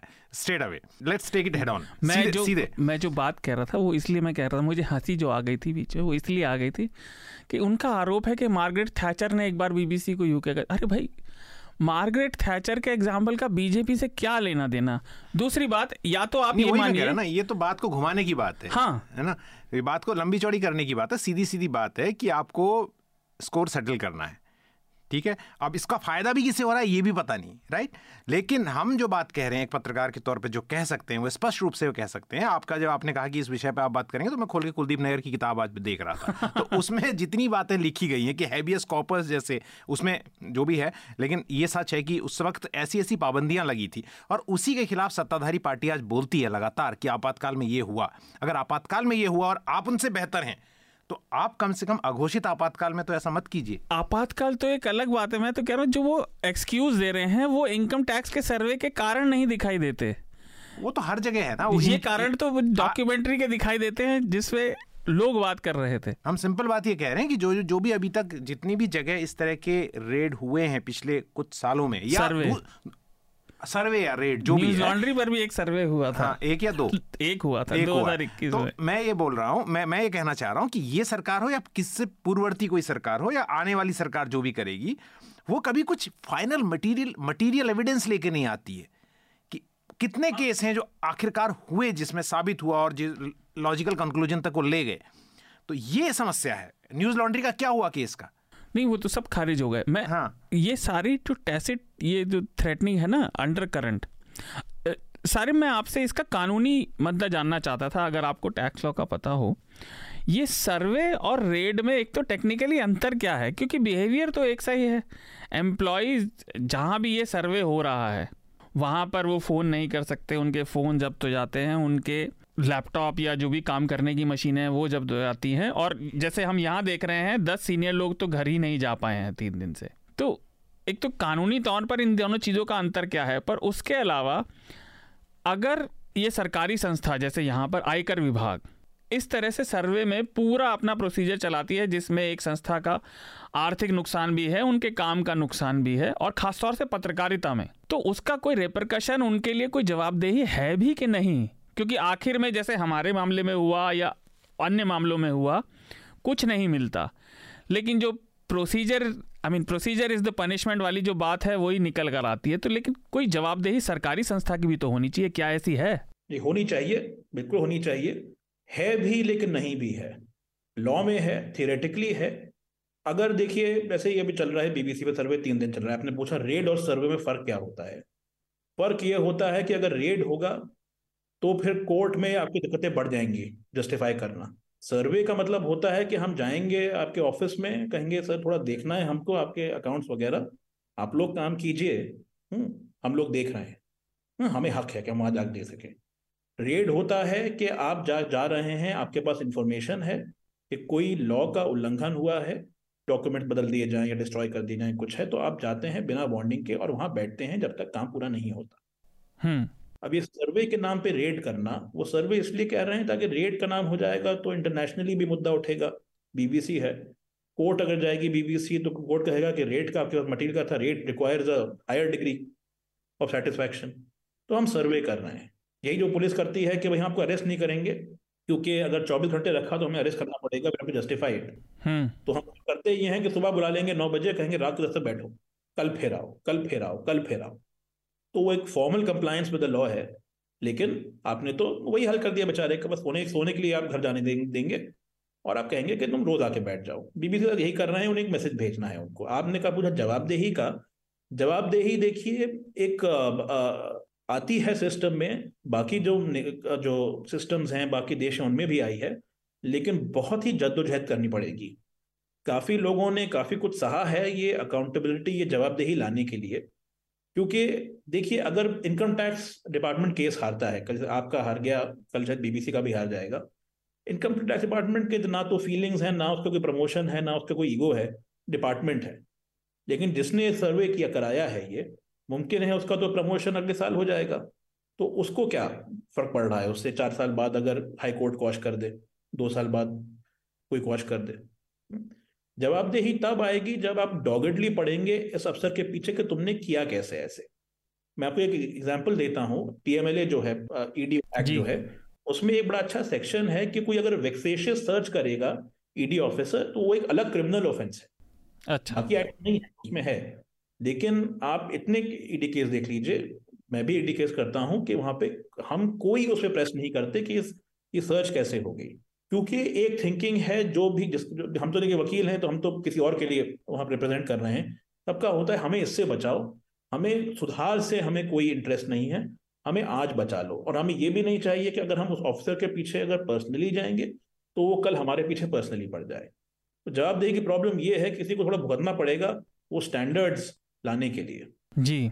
स्मिता, इसका एक पत्रकारिता से जुड़ा पहलू भी है। लेट्स अज्यूम कि ये अज्यूम क्या, वहाँ पे ये सर्वे चल रहा है और उनकी मशीनें जब्त हुई भी। लेकिन पत्रकारों की मशीनों में सोर्सेज से जुड़े हुए डॉक्यूमेंट भी होते हैं। आने वाली रिपोर्ट जो भी वो कर रहे होंगे, वो रिपोर्ट हो या कोई लेख हो, कोई भी जो उनका पर्सनल प्रोजेक्ट चल रहा है या डिपार्टमेंट का, और सोर्स की जानकारी को सुरक्षित रखना पत्रकारिता का लिटरल धर्म है। अगर आप वो नहीं कर पाए तो आप फिर आप पत्रकारिता के मायनों पर, उसूलों पर सही नहीं कर रहे। इस पूरे मामले में अगर सोर्सेज कॉम्प्रोमाइज़ होती हैं तो मेरा आपसे दो पार्ट का सवाल है। पहला तो ये कि उसकी ज़िम्मेदारी क्या तय हो सकती है? और अगर ज़िम्मेदारी की भी हम बात ना करें तो उन पत्रकारों के पास अपनी इन स्टोरीज़ के लिए, चाहे वो पहले करी हो या बाद में, उनकी सुरक्षा की क्या गारंटी रह जाएगी? ये चीज़ मैंने बहुत बार सोची कि इसका कुछ एंगल मिले। मुझे समझ नहीं आया क्योंकि बीबीसी ने अपना कोई स्टेटमेंट अभी तक दिया नहीं है। शार्दुल इसमें ना कुछ बातें हैं जो मैं रखूँगी सामने। हम्म। क्योंकि ये आ, अपने आप में एक बहुत चिलिंग मैसेज है। ज़िक्र किया विदेश ने इमरजेंसी से कंपैरिजन का हम्म। तुलना का और ये गलत नहीं है। ये अनकॉल्ड फॉर नहीं है। और ये पूरी ज़िम्मेदारी से मैं कह रही हूँ। बीबीसी कोई एक आम चैनल नहीं है। बीबीसी की कवरेज से आप उसे अग्री करें डिसअग्री करें आप पसंद करें नापसंद करें वो अपनी जगह है। लेकिन बीबीसी अपने आप में सबसे पहले हमें ये इसमें कोई शक नहीं है कि एक इंस्टीट्यूशन है। एक इंस्टीट्यूशन हम्म। है जो पिछले सत्तर सालों से भारत में कई भाषाओं में अपनी न्यूज़ सर्विसेज़ चला रहा है और लंदन के बाहर बीबीसी की जो सबसे बड़ी ब्यूरो है वो भारत में ही है। तो इसमें जो अंडरलाइन जो मैसेजिंग है, देखिए, जब बीबीसी डॉक्यूमेंट्री आई, उस पर आपकी मेरी बहस हुई, वो डॉक्यूमेंट्री सही थी, गलत थी, गुजरात दंगों को लेकर, वो अपनी जगह है। लेकिन उस दिन भी जब मैंने विदेश मंत्रालय के प्रवक्ता अरिंदम बागची से सवाल किया था, उन्होंने मुझे गुस्से में कहा था I will come hard at you क्योंकि मैंने उनसे सिंपल से फैक्ट्स बेस्ड क्वेश्चन पूछे थे, और वो काफ़ी वीडियो वायरल हो गया था वहाँ पर। लेकिन वो आमतौर पर जो है, वो बहुत इजी गोइंग पर्सन है। वो एक हम्म। अच्छे डिप्लोमैट हैं हम्म। लेकिन जिस तरह से वो गुस्से में आकर जबकि मैं सवाल अगर आप उसके देख उस प्रेस कॉन्फ्रेंस को देखें मैं सवाल बहुत ही शालीन तरीके से धीरे तरीके से ही पूछ रही थी सिंपल सवाल पूछ रही थी क्योंकि सवाल पूछना ही हमारा काम है और हम मैं मानती हूँ कि हमारा अधिकार है जर्नलिस्ट होने के नाते उसमें वो बहुत गुस्से में आ गए थे और ये बहुत साफ़ था उस दिन ही कि आने वाले दिनों में एक बार जब सेकेंड पार्ट भी रिलीज़ हो जाए हालाँकि बीबीसी ने इन डॉक्यूमेंट्रीज को भारत में रिलीज़ नहीं किया। ये कहते हुए कि हमें अपने स्टाफ की सुरक्षा की चिंता है, उसमें भी बीबीसी के लिए भी एक सबक है और इसलिए हम इसे वर्ल्ड में तो रिलीज़ कर रहे हैं इंडिया में रिलीज़ नहीं कर रहे हैं। ये साफ़ हो गया था कि it is a matter of when not if कि बीबीसी के खिलाफ कोई ना कोई एक गवर्नमेंट एक्शन तो होना है और वो इनिशिएट होगा। अब इस गवर्नमेंट कार्रवाई का आप जिसको सर्वे कह रहे हैं, ये सर्वे पिछले कुछ सालों में, एक तो आप देखिए किन संगठनों के खिलाफ हुए हैं भारत में। News Click News Laundry, Wire, Quint, जिनको टैक्स नोटिस भेजे जाते हैं, द न्यूज़ मिनट, जिनको टैक्स नोटिस भेजे जाते हैं। थिंक टैंक में अगर आप देख ले, Centre for Policy and Research के साथ भी अभी यही हुआ था। वहाँ रात के डेढ़ डेढ़, दो दो बजे तक उनके जो अधिकारी हैं, वो वहीं बैठे हुए थे, फ़ोन जब्त कर लिए गए, कंप्यूटर जब्त कर लिए गए। सिर्फ़ एक दो महिलाओं को घर जाने की इजाज़त दी गई थी, पुरुष जो अधिकारी थे, उनको वहीं ऑफ़िस में बिठाकर उनसे लगातार जो है, यही सर्वे किया जा रहा था। इन सर्वेस के अभी तक नतीजे क्या आए हैं, किसी को नहीं पता। एक भी आउटपुट नहीं है। सर्विस को पता नहीं डिकोड करने के लिए हो सकता है इनको डेटा जर्नलिस्ट की भी ज़रूरत पड़े तो डेटा जर्नलिस्ट से हायर कर ले क्योंकि इतना डेटा कलेक्ट कर रहे हैं। लेकिन ये कौन से संगठन है? इनमें से ऐसा कोई भी संगठन नहीं है जो दिन रात सरकार की वाहवाही करता है, जो रात में मंदिर मस्जिद के डिबेट्स करता है, जो प्राइम टाइम सर्कस करता है। ये वो संगठन है जो अभी भी अपने रिपोर्टर्स को ज़मीन पर भेज रहे हैं, जमीनी तहकीकात करते हैं, कड़े सवाल पूछते हैं और फोर्थ स्टेट वॉचडॉग होने की जो भूमिका है, उसको निभा रहे हैं। मैंने तो आज तक नहीं देखा ऐसा कोई सर्वे अभी तक। रिपब्लिक टाइम्स नाउ कोई भी चैनल आप ले लें। इन सब में कोई मतलब दूसरी बात है कि बीबीसी सत्तर साल से भारत में है। अचानक से अभी आपको याद आया कि वो धांधली कर रहा है इस डॉक्यूमेंट्री के रिलीज़ होने के कुछ दिन बाद। और वो भी सर्वे के लिए आपने अपने अधिकारी को किस दिन भेजा? वो अधिकारी उस दिन गए हैं, जिस दिन देखिए ये मैसेजिंग बहुत ज़रूरी है, इसे समझना। जिस दिन एयर इंडिया की तरफ़ से डील अनाउंस किए जाते हैं कि हम 470 एयरबस खरीद रहे हैं अमेरिका से, फ्रांस से।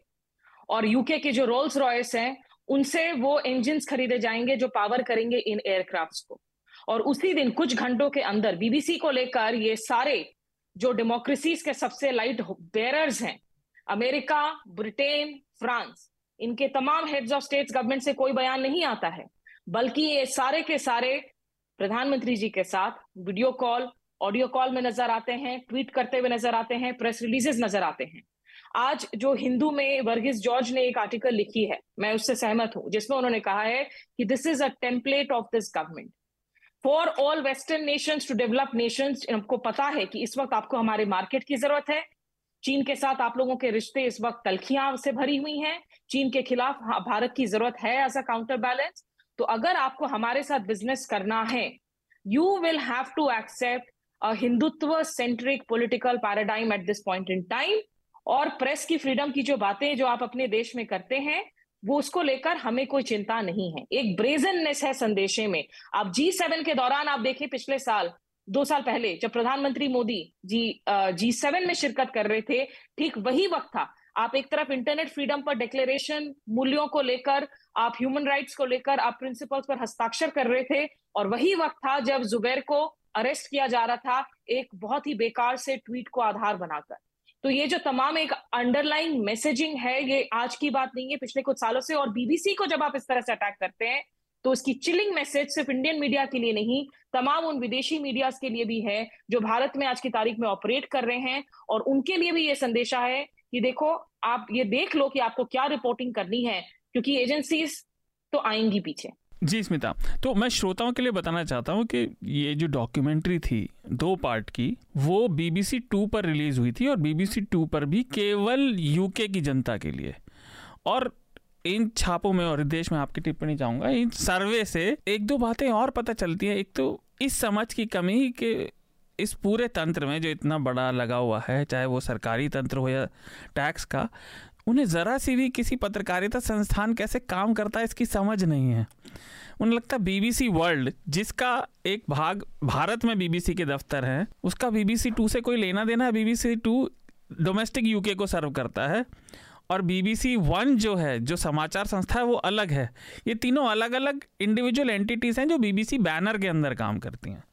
दूसरी चीज़ राजनीतिक समझ की भी कमी है। मैं वही उसी पे आ रहा हूँ जो बात आप सेकंड कह रहे हैं बाकी बाकी बातें दो बाकी दोनों पैनलिस्ट ने कवर कर दी है। मैं इतना ही कहना चाह रहा हूँ कि सरकार जो ब्रेजननेस की बात जो स्मिता कह रही है मैं उसमें बात जोड़ना चाहता हूँ कि सरकार में इतना कॉन्फिडेंस इसलिए आ रहा है क्योंकि अगर आप सोशल मीडिया में टिप्पणी देखिए और जो हम अभी बुलडोजर संस्कृति की बात कर रहे थे वो इस तरह के मामलों में भी है। एक स्टोरी छपी थी मुझे याद नहीं आ रहा किस पब्लिकेशन में भी हाल में छपी तो उन्होंने कहा कि गवर्नमेंट को अब क्रोनी कैपिटलिज्म को लेके अगर बात होती है तो उसमें भी डरने की ज़रूरत नहीं क्योंकि पब्लिक में क्रोनी कैपिटलिज्म की एक्सेप्टेंस है क्योंकि हम्म। वो सोचते हैं कि इंडिया की ग्रोथ स्टोरी का यही रास्ता है so crony capitalism accepted attack on minority accepted and attack on media media तो जो मीडिया दैट मैटर्स भैया अगर आप गार्डियन में क्या लिख रहे हैं और इसमें बीबीसी क्या कह रहा है इसकी चिंता सरकार को बहुत ज़्यादा नहीं है। पत्रकारों की तो बहुत ज़्यादा नहीं इसलिए मेरी रिएक्शन उनको चिंता इस बात की है कि मूल धारा कोट एंड कोट मूल धारा के टीवी चैनल क्या दिखा रहे हैं और मूल धारा के अखबार दैनिक जागरण अमर उजाला ये तमाम है किसी को नेम आउट नहीं करना चाहता पर ये अखबार क्या लिख रहे हैं लोग इन्हीं को पढ़ते हैं।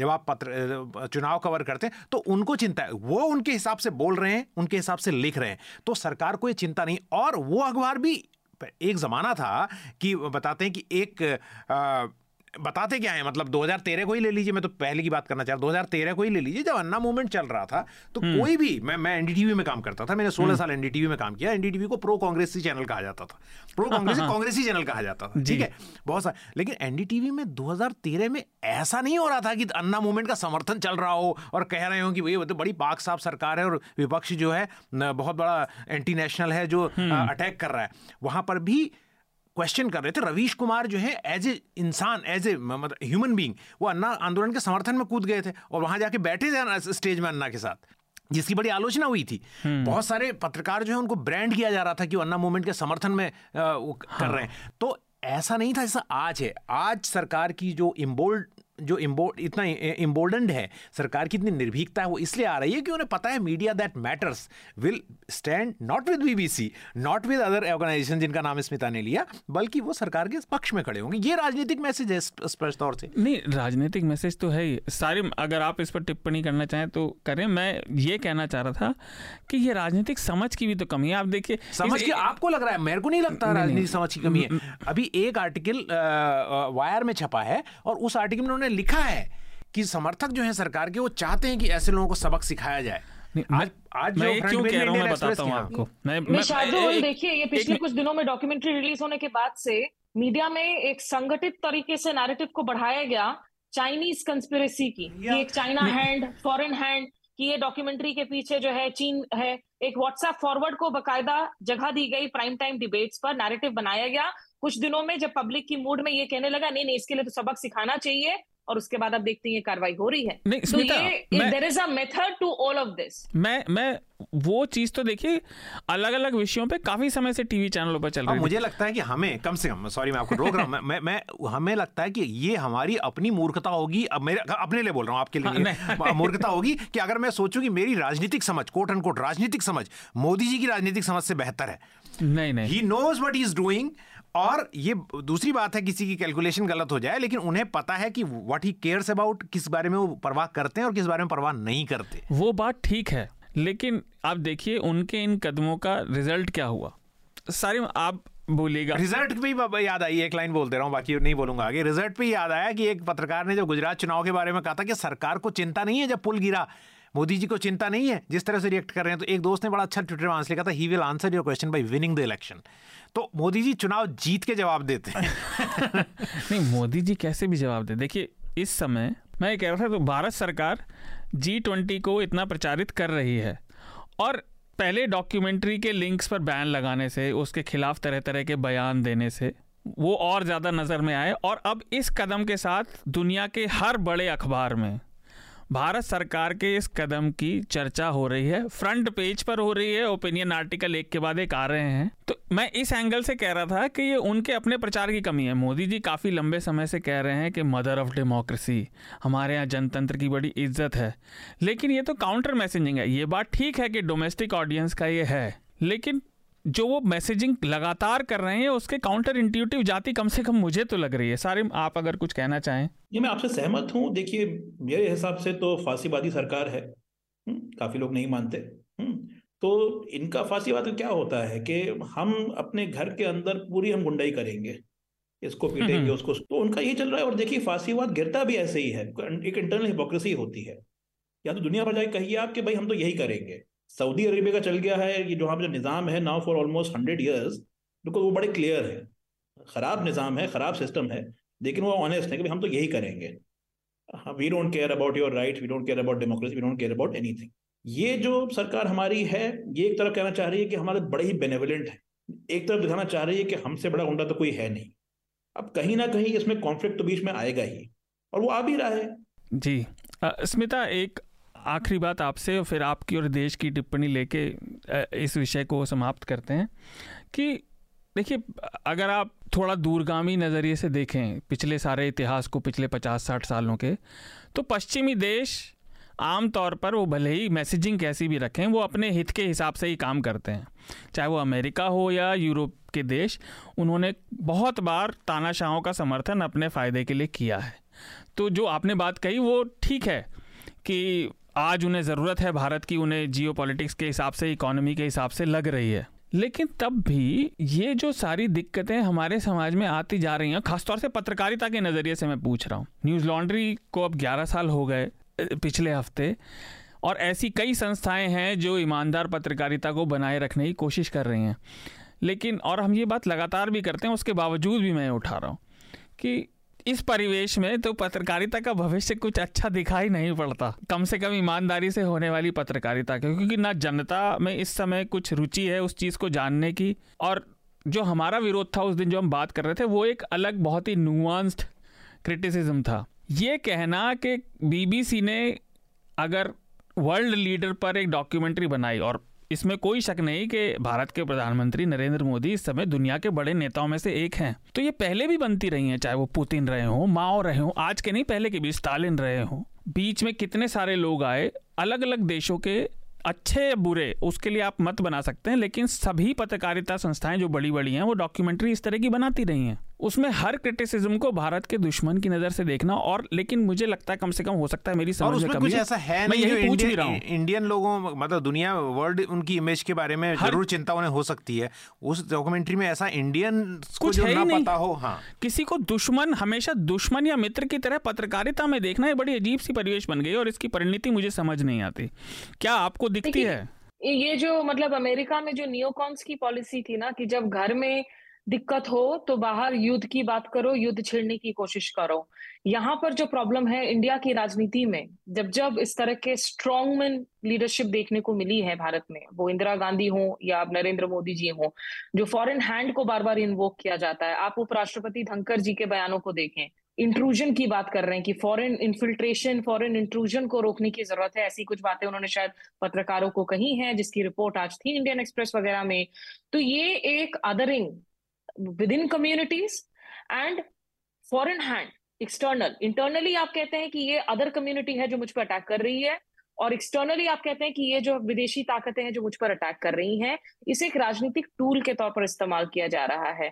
और इसके बहुत दूरगामी जो है, इसके नतीजे होंगे, इसकी चिलिंग में से। देखिए, हमारे पत्रकारों में जो लोग आज की तारीख में हम स्वाधीन पत्रकारिता भी कर रहे हैं फ्रीलांस जर्नलिज्म भी कर रहे हैं, मुझे नहीं लगता कि इसमें कोई शक है कि हम लोगों में भी आज की तारीख में बहुत सेल्फ सेंसरशिप होता है। मैं ऐसी बहुत सारी बातें हैं जो आज ट्विटर पर लिखने के बाद तीन, चार बार सोचकर उसे डिलीट कर देती हूँ, उसे ड्राफ्ट मोड में भेज देती हूँ। सेल्फ सेंसरशिप बढ़ी है पिछले कुछ सालों में। जब जब पेगासस का मामला आता है, जब जब ऐसे सर्वेस का मामला आता है, इंसान खुद को सेल्फ लिमिट करना शुरू करता है।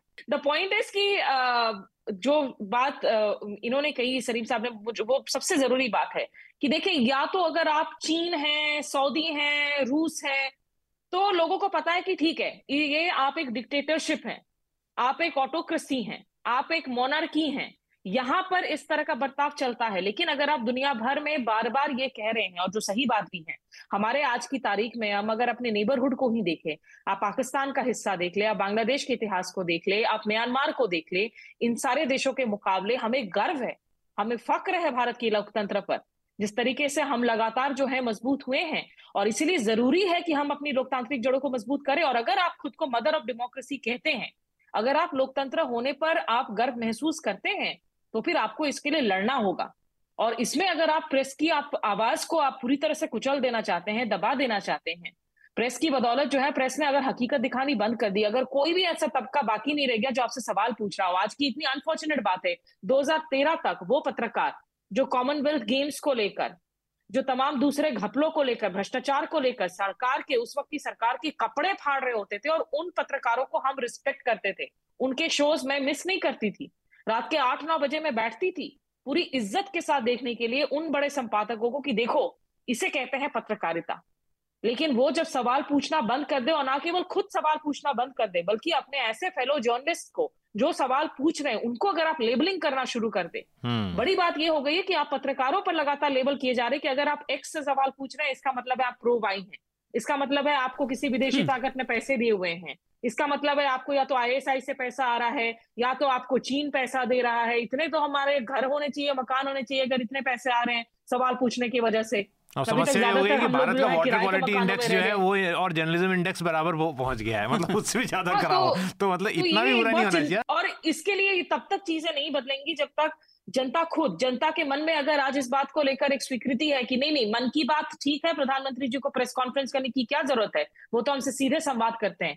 जनता को ये समझना होगा कि ये जो संवाद है वो एक तरफा संवाद है ये दो तरफा संवाद नहीं है। जब तक उस बात को जनता अब स्वीकार नहीं करेगी और सवाल नहीं पूछेगी तब तक खुद जर्नलिज्म के अंदर भी मैं तो बच्चों से आजकल जब जब जर्नलिज्म स्कूल जाती हूँ कहती हूँ कि भैया कोई और ऑप्शन है तो पहले उसे देख लो। अगर उन विकल्पों में जो है फ़िलहाल कोई करियर नज़र ना आए तब वापस आ जाना न्यूज़ रूम जी हृदय इतनी सारी देखिए बड़ी बड़ी बातें हो गई मुझे बड़ी हँसी बड़ी बड़ी नहीं ज़रूरी छोटी छोटी ज़रूरी बातें हैं। आपसे मैं कुछ पूछने वाला आप भी उन्हीं लोगों के साथ नहीं मैं तो हाँ।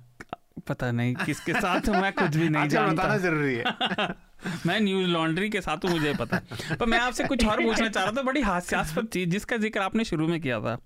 मतलब ये विडंबना भी है और ये हास्यास्पद भी है कि आज भारतीय जनता पार्टी जो कम से कम 2014 से तो खुलकर कह रही है कांग्रेस मुक्त भारत आज वो कह रही है कि इंदिरा गांधी ने भी तो ऐसे ही किया था और हम भी कर रहे हैं तो आपको दिक्कत क्यों है? हाँ। मतलब वो एक काल जिसकी बुराई कर करके भाजपा का करियर बना। हाँ। आज उनका जस्टिफिकेशन है ये तो अरुण शौरी ने क्या गलत कहा था कि Congress BJP has become Congress minus cow plus cow plus cow Arun Shourie भी नहीं नहीं मैं मैं, मैं वो नहीं कर अगर वो ऐसा करना चाहते हैं तो और इस बात में मैं ये बात बाकी दो पैनलिस्ट की ओर से भी एहतियात के साथ कह सकता हूँ कि इसमें कोई शक नहीं है हाँ। कि जो चीज़ें नरेंद्र मोदी कर रहे हैं वो अपग्रेडेड वर्जन है जो कभी कांग्रेस कर चुकी है। लेकिन हमारा कंटेंशन ये है। हमारा कंटेंशन ये है कि जब आप ये कहते हैं कि शार्दुल खराब है और शार्दुल के राज में बहुत मुश्किल थी तो हृदय जो जो थी मुझे लगता है। तो तो अब हृदय जोशी का अगर शासन आता है तो वो कैसे अपनी को जस्टिफाई कर सकते हैं अगर वो वही कर रहे हैं जो शार्दुल ने किया? नहीं पर दिस इज़ द क्वेश्चन ये विडम्बना बड़ी अजीब सी है कि भाजपा आज कांग्रेस का बहाना दे रही है कि देखिए इंदिरा गांधी नहीं मेरे को लगता है कि मेरे को लगता है कि वो एक समय में जब क्रिकेट की भाषा में सचिन तेंदुलकर जब आए थे ना अपनी फुल रॉ में थे तो उससे पहले जो बैट्समैन जिस बॉल में आउट होता था जिस शॉट को खेलते हुए आके उसी शॉट पे सिक्स या फोर मारता था। नरेंद्र मोदी जी जिस शॉट में कांग्रेस आउट हुई है ना पत्रकारिता को हैंडल कर दो हज़ार तेरह उसी में सिक्स मार मुझे मुझे सिर्फ़ इस ये बात समझ में नहीं आता है कि भाई देखिए two wrongs don't make a right हम ये बार बार कहते हैं लेकिन बार बार उसी को एज एन आर्ग्यूमेंट यूज़ किया जाता है कि अरे ये तुम्हारे काल में हुआ था तो मेरे काल पे सवाल मत पूछाओ। लेकिन जो सरकार ऐसे बहुत सारे क्षेत्र है जहाँ ये सरकार मजबूती से आगे बढ़ रही है इसमें कोई शक नहीं है। और इतनी मेजोरिटी के साथ अगर आप संसद में आए हैं then you should have some sense of security किसी भी मैं, मैं, एक लीडरशिप पोजीशन में एक मुल्क जो आगे बढ़ रहा है। You can not be so thin skilled आपको लगे कि एक डॉक्यूमेंट्री एक किताब आकर मेरे देश की इज़्ज़त को खत्म कर देगा मेरे देश की संप्रभुता को खत्म कर देगा। थोड़ा खुद पर भरोसा रखें थोड़ा खुद पर यकीन रखें। हम्म। और इसका उल्टा भी हो रहा है। कांग्रेस इज़ रूल्ड स्टेट चाहे वो एक ही है दो ही है।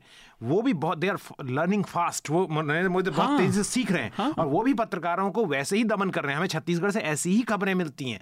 छत्तीसगढ़ में भी हसदेव अरण्य को लेकर लिखने वाले लोगों के और वहाँ पर उनकी भी कोटरी है भूपेश बघेल साहब की जो अपने ही लोगों को पसंद करते हैं। तो, तो, तो जैसा आप करोगे तो लोग सोच रहे हैं कि बड़ा सक्सेसफुल मॉडल है। मोदी जी ने अपने पुराने इंटरव्यू में जो सोशल मीडिया बहुत चलता है उन्होंने कहा था in 2002 what I couldn't do well I couldn't manage the media हाँ। तो ये ये बात उनकी कही भी तो ऐसे बाकी लोग भी सीख रहे हैं। ऐसा नहीं है कि जो आप कर तो ये जो स्मिता या जो अभी वकील साहब जो बात कह रहे हैं कि we are going back towards ultimately इससे क्रोजन जो हो रहा है, वो डेमोक्रेसी का हो रहा है, जिसके लिए हम बात दिन रात करते हैं। तो अब लेकिन मूल बात वही है ना कि जो जो लोगों को बोलना लिखना है, उनमें से ज़्यादातर लोग मैटर करते हैं, जो पब्लिक तक पहुँचते हैं, वो अभी उसी नहीं, देखिए हृदय आपकी बात बिल्कुल सही है और उस, वो होना भी मतलब अगर आप उसे एक वस्तु स्थिति की तरह देखें, वो होगा ही। वो नेता भी सीख रहे हैं ना कि सत्ता को पाकर उसको बनाए कैसे रखा जा सकता है? तो वो एग्ज़ाम्पल उन्हें जो दिख रहा है वो तो वो तो ही जो सिक्का चलता है वही उसी को सब फॉलो करने तो मतलब ये नहीं है कि केवल ये कर रहे हैं लेकिन इनके खिलाफ हम इसलिए चुप नहीं बोल बोलेंगे क्योंकि राज्यों में भी वही कर रहे हैं। हाँ। ये जो बताया जाता है ना भैया जहाँ गलत हो रहा है हम बोलेंगे वहाँ। तेलंगाना में गलत हो रहा है तो बोलेंगे तमिलनाडु में गलत हो रहा है तो बोलेंगे। हर चीज़ केरल में सीपीएम अगर गलत कर रही है जब जब नंदीग्राम हो रहा था तो सीपीएम के लोगों ने मैं अगर सुन रहे हैं तो मैं उनको कहना चाहता हूँ उन्होंने मुझसे कहा कि नंदीग्राम जाकर हमारे खिलाफ गलत सलत बोल रहा है। राय लिख रहा है। मैंने नंदीग्राम से प्रोग्राम बनाया था इसमें लिखा था सीपीएम का सलवा जुड़ुम। सलवा जुड़ुम एक बहुत ही नेगेटिव वर्ड था उस वक्त हाँ। क्योंकि वो छत्तीसगढ़ में हुआ था। तो सीपीएम का कार्टर भी वैसे ही मार रहा था। फिर माओवादी जो है वो ममता बनर्जी माओवादियों के आज़ाद जो थे माओवादियों के नेता उनके पक्ष में ममता बनर्जी के बयान है। आप जाके उस वक्त की चुनावी रैलियाँ देख लीजिए। और उसके बाद फिर ममता बनर्जी ने आके क्या किया? तो ये सत्ता का चरित्र है, लेकिन इसके लिए हमें माफ़ नहीं करना, जो गलत जहाँ हो रहा है, उस पर हमें बोलना चाहिए और खुलकर बोलना चाहिए। जी तो देखिए, हम इस विषय को विराम देते हैं, लेकिन उससे पहले आपने सत्ता से जुड़ी इतनी बातें सुनी तो पत्रकारिता को जीवित रखने का एक ही तरीका है कि उसकी सपोर्ट पब्लिक को करनी पड़ेगी। तो इसलिए जनहित में जनता के द्वारा समर्थित पत्रकारिता का ही समर्थन कीजिए न्यूज़ लॉन्ड्री को सब्सक्राइब कीजिए। और न्यूज़ लॉन्ड्री पर जाने माने इतिहासकार और लेखक रामचंद्र गुहा का इंटरव्यू अभिनंदन सेखरी ने लिया है और यह इंटरव्यू उनकी मशहूर किताब इंडिया आफ्टर गांधी की पंद्रहवीं वर्षगांठ पर है। I believe that historians have a duty to communicate to the to, to a wider public. But does any part of you ever switch on the TV and see what are called intellectuals today and intellectual dialogue? Does it ever are you tempted to test the academic rigor of this or you don't? Actually i don't use switch on the tv i think it's vital for a, any person a writer a filmmaker and an artist. It's vital for them to be independent of political parties and politicians. Now you know from amit shah downwards to everybody else we have to rewrite history. Yeah, yeah. take a rewrite history karo how often has this been tried and how often has it succeeded? Now, when Amit Shah says we have to rewrite our history, what is Hindutva history? Hindutva history is, wherever possible, portray Muslims as evil and Hindus as noble. Nothing else. That, that's the sum total of rewriting history according to Amit Shah. that's it. They're not, not what were they eating, what were they wearing, out of the window. It is just find a way of saying Hindus noble, Muslims evil. That's it. That's the sum and total of Vivek Agnihotri Amit Shah school of history Guha ने इस किताब में कुछ नए अध्याय भी जोड़े हैं और साथ ही इस इंटरव्यू में कई अन्य बातें हैं, जैसे जनतंत्र का विकास हमारे देश में और पूरी दुनिया में कैसे हो रहा है और किस तरह से वो कम से कम एक इतिहासकार के नज़रिए से सत्तर के दशक और आज के राजनीतिक परिवेश में काफ़ी समानता देखते हैं। तो इंटरव्यू ज़रूर देखें, लेकिन इससे पहले हम जाएँ, सबके रिकमेंडेशन ले लेते हैं। सारिम आपका हमारे श्रोताओं के लिए कुछ रिकमेंडेशन जो उनके जीवन को समृद्ध कर सके? फर्जी एक शो है प्राइम वीडियो पे अच्छा, शायद कपूर का। अच्छा। बड़ा अच्छा था वो। उसके अलावा एक बुक मैंने पढ़ी थी बड़ी अच्छी थी का नाम है प्लॉट मैं ऑथर का नाम बोल रहा हूँ। Of course the the plot of course is very good it has to be for a book named plot जी। और पसंद है मिस्ट्रीज और थ्रिलर्स उनके लिए। स्मिता निकाल रही है नाम अभी थोड़ी देर में मिल जाएगा। जी। जॉन हाफ़ कोरेल्स yes yes yes ji.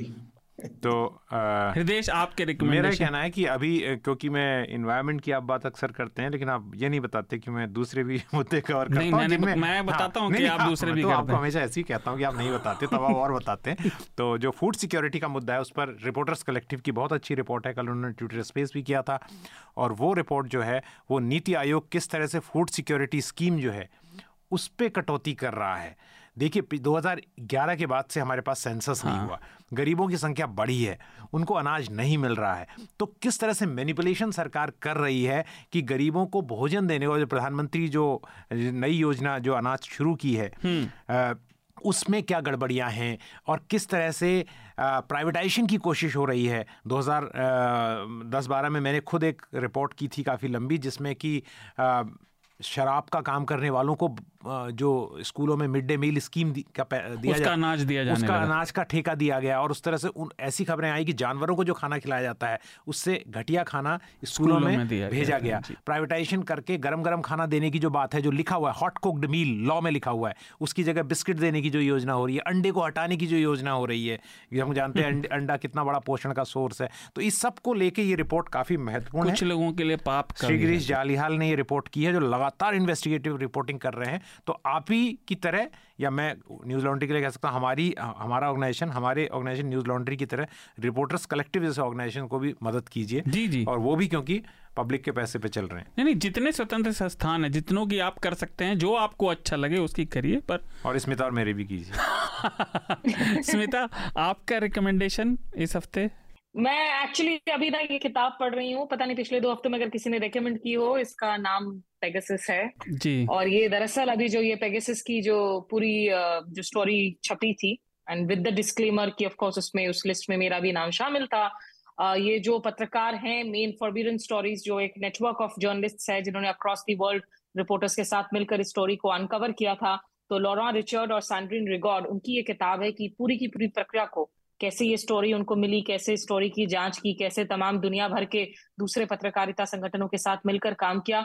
It's quite a chilling story and I think it's a very very important story of the times इसको मैं ज़रूर रेकमेंड करूँगी कि लोग पढ़े समझने के लिए कि, कि ये अपने आप में ये जो एप्लीकेशन है ये जो सर्वेलेंस टूल है वो कितना खतरनाक है। जी आ, मैं अपना रिकमेंडेशन दूँ उससे पहले एक हमारे सब्सक्राइबर का लेटर है जुजैर अली का, काफ़ी लंबा है, लेकिन मैं उसका छोटा सा हिस्सा पढ़ देता हूँ। वो कहते हैं कि I want to express my pleasure towards the fact that the quality of charcha has increase the lot lately due to the expert guest panelists panelists that are being invited.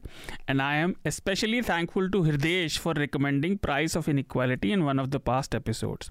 उन्होंने काफ़ी सारी अलग अलग एपिसोड के हमारे पे लिखी है तो थैंक यू जुजैब और मेरा श्रोताओं से निवेदन है कि अगर वो पत्र भेजें तो 180 शब्द या उससे कम का ही भेजें। बहुत लंबा पढ़ने में समय जाता है। अरे ऐसा तो मैं क्षमा चाहता हूँ कि पूरा लेटर नहीं पढ़ा तारीफ़ है इसलिए आप इतना जल रहे हैं। ये स्मिता और मेरे लिए कहा उन्होंने एक्सपर्ट पैनल को बुला रहे हैं आपकी क्वालिटी रही तो आपका दिल इतना जल रहा है।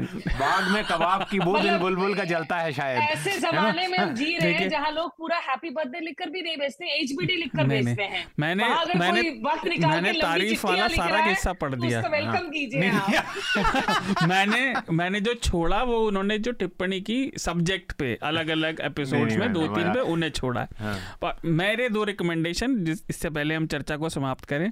पहला सिद्दीक कप्पन की काफ़ी चर्चा हुई पिछले एक दो साल में कम से कम हमारे मंच पर और ऐसे ही अलग अलग मंचों पर जिन्हें 28 महीने से थोड़ा ज़्यादा समय जेल में बिताना पड़ा यूपी में। तो उनका मनीषा ने इंटरव्यू किया है न्यूज़ लॉन्ड्री के लिए वो देखें। यूपी प्रशासन यूपी पुलिस को नहीं मालूम ये केरला इंडिया में है या बाहर है। पाँच साल के लिए मैं रेडी था हम्म। लेकिन दो साल में मैं मुझे यूएपीए में जेल बेल मिल गया। पिछले दस साल में यूएपीए बीट करता था। पुलिस या यूपी प्रशासन से ज़्यादा मुझे जानकारी है यूएपीए क्या है। हिंदी मीडिया शुरुआत से भी मुझे आतंकवादी बना के जेल भेजा। आपने हिंदी कहाँ सीखी? मैं हिंदी मैं प्री डिग्री तक हिंदी पढ़ा केरला में। ओके हम हिंदी का खिलाफ नहीं है। इन लोग मलयालम के खिलाफ है। फिर जेल जेल एक पाठशाला था मुझे। ईडी का एक स्टाइल है। मतलब लिखना है। क्वेश्चन भी हम वो क्वेश्चन बताएगा हमको। क्वेश्चन भी हम लिखना है आंसर भी हम लिखना है। एक एग्ज़ाम टाइप चार्जशीट में एक दूसरा भी एक है। मैं उधर गया आतरस पहुँच गया। उधर मैं स्पीच दिया और पैसा डिस्ट्रीब्यूट किया। आज कितना तारीख? ट्वेंटी ट्वेंटी थ्री फेब्रुवरी है? दस इलेवेंथ तारीख। अभी तक मैं आतरस नहीं गया। यूपी सरकार से और इंडियन गवर्नमेंट से बहुत शुक्रिया अदा करता हूँ मैं। मुझे 28 महीने जेल भेज के मुझे एक अच्छा हिम्मत वाला इंसान बनाया सर। और काफ़ी सारी उसमें जानने लायक बातें हैं जो सिद्दीक बताते हैं। दूसरा एक गेम है ब्लॉन्क।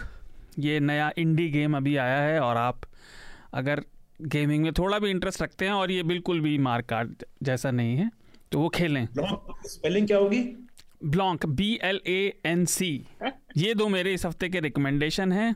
एक बात मैं कहना चाहता हूँ जाने से पहले, क्योंकि हमेशा ऐसा होता है, जो मेरे परिवार के लोग भी चर्चा सुनते हैं, वो कहते हैं कि चर्चा में जो आपकी रिकमेंडेशन होती है, मैं नहीं कह रहा हूँ आज जो बताएगी रिकमेंडेशन वैसी हैं, वो बहुत ज़्यादा गंभीर होती हैं। आप थोड़ा बहुत मैंने कहा शार्दुल तो बताते हैं। तो मैंने हमेशा लगातार गंभीर ही बताता हूँ और आज भी जो बताया वो थोड़ा गंभीर है लेकिन अगर कोई आदमी बहुत लाइट रीडिंग करना चाहता है तो हमेशा उठा कहता हूँ जिम कॉर्बेट की माई इंडिया में एक बार फिर से पढ़ रहा हूँ। अच्छा। उसमें उस इंसान का हिंदुस्तानियों के साथ रिश्ता है। जी।